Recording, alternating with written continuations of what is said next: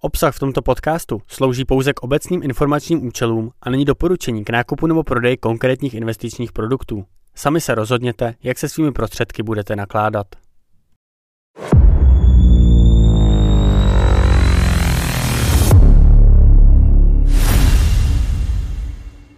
Vítejte u podcastu Akcie Fakci. Já jsem Tomáš Vlasák a vítám vás u těch nejzajímavějších zpráv tohoto týdne. V dnešní epizodě se podíváme na čtvrtletní výsledky dalších firm z výsledkové sezóny, na zisky společnosti Uber nebo na další akci, která těží z hypu kolem AI. Čínská společnost Alibaba neměla dobrá čtvrtletní čísla, což nemohl změnit ani nový program zpětného odkupu akcí v hodnotě 25 miliard dolarů. Cena akcí se propadla o 6%. Dobrá čísla neměla ani společnost PayPal. Akcie opět klesly o 11%. Na druhou stranu akcionáři Ralph Lauren můžou mít radost. Ten měl silná čísla a vzrostl 18%. Je to prostě vysoce výkonná společnost. A investory do kryptoměn potěší zpráva, že zakladatel společnosti Steve Wozniak věří, že Bitcoin hranici 100 000 dolarů překoná velmi brzy. Byly doby, kdy nikdo nevěřil, že by se Uber mohl stát ziskovým podnikem, ale ty časy už jsou pryč. Společnost ukončila rok 2023 s provozním ziskem přes 1 miliardu dolarů, což je poprvé v historii, kdy skončila rok v zelených číslech. Společnost navíc navzdory své ziskovosti silně rostla a tržby vzrostly téměř o 20% a počet rezervovaných cest se zvýšil ještě více. Navíc Uber očekává i pro aktuální čtvrtletí silnější růst tržeb než většina analytiků. Jak je možné, že akcie včera navzdory vznikajícím číslům téměř vůbec nerostly? Očekávání byla zkrátka již velmi vysoká.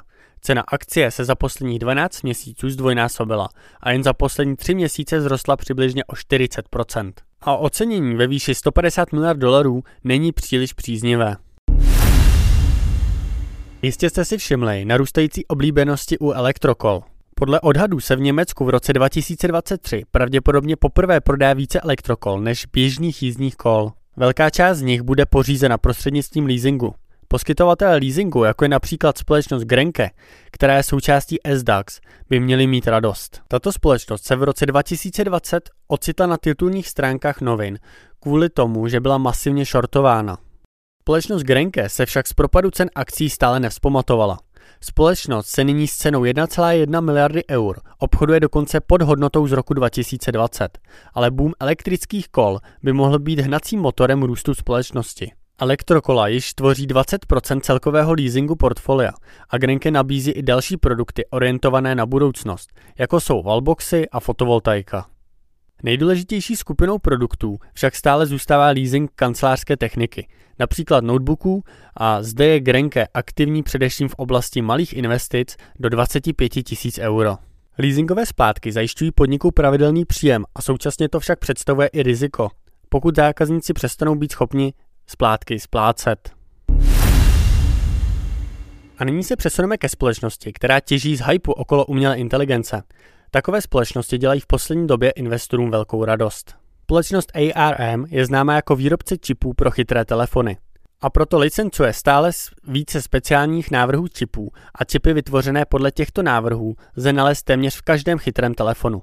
To je o sobě atraktivní podnikání, které však v poslední době trpí oslabením trhu s chytrými telefony. Společnost představila nová čtvrtletní čísla a překonala očekávání.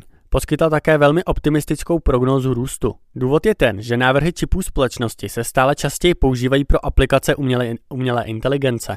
Jedním rázem se z ARMu stala akcie AI a cena akcí včera vzrostla přibližně o 50%. Při tržní kapitalizaci kolem 120 miliard dolarů to představuje nárůst hodnoty o téměř 40 miliard dolarů. Jinými slovy, společnost ARM získala za jediný den tolik, kolik stojí Infineon celkem. Ocenění společnosti ukazuje, že je kolem ní velký humbuk a společnost je oceněna na více než 100 násobek očekávaného zisku. Pro srovnání, dokonce i Nvidia má očekávaný poměr PE nižší než 40. Ovšem ARM byl přesto potěšen, stejně jako japonský technologický investor SoftBank. SoftBank je největším akcionářem společnosti a včera si připsal přibližně 20% své hodnoty. A další zpráva bude o nejočekávanější akci tohoto roku. V neděli se opět koná Super Bowl, který přiláká k televizním obrazovkám více než 100 milionů Američanů. Na druhou stranu, pro mnoho televizních vysílatelů jsou tyto sportovní události posledním významným zdrojem příjmu. U seriálů a filmů je již totiž předstihli streamovací giganti jako je Netflix. Trh v USA je odpovídajícím způsobem konkurenční. Jedničkou je sportovní síť ISPN, kterou spravuje společnost Disney. Čtvrtletní údaje zveřejněné ve středu ukázaly, jak je to pro skupinu důležité. Obrat ESPN v posledních čtvrtletích činil 4,4 miliard dolarů a pro srovnání lineární televizní vysílání společnosti Disney dosáhlo tržeb pouze 2,8 miliard dolarů. ESPN má však dva problémy. Za prvé, společnost trpí fenoménem Kurt Cutting a stále více Američanů ruší kabelové připojení a přechází na streamovací služby.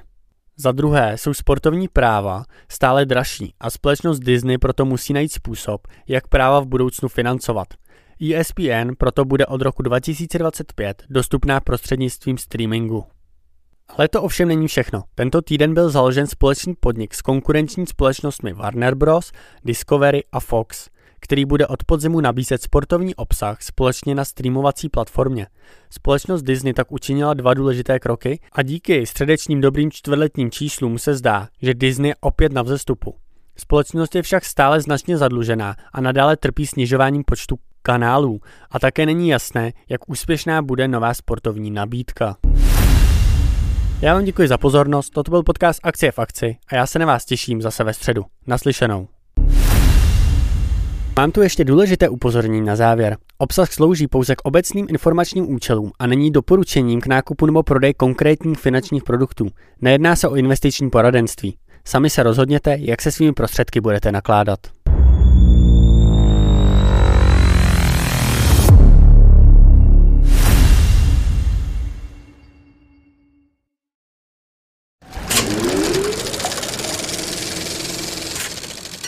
This podcast is produced by Carlsbridge.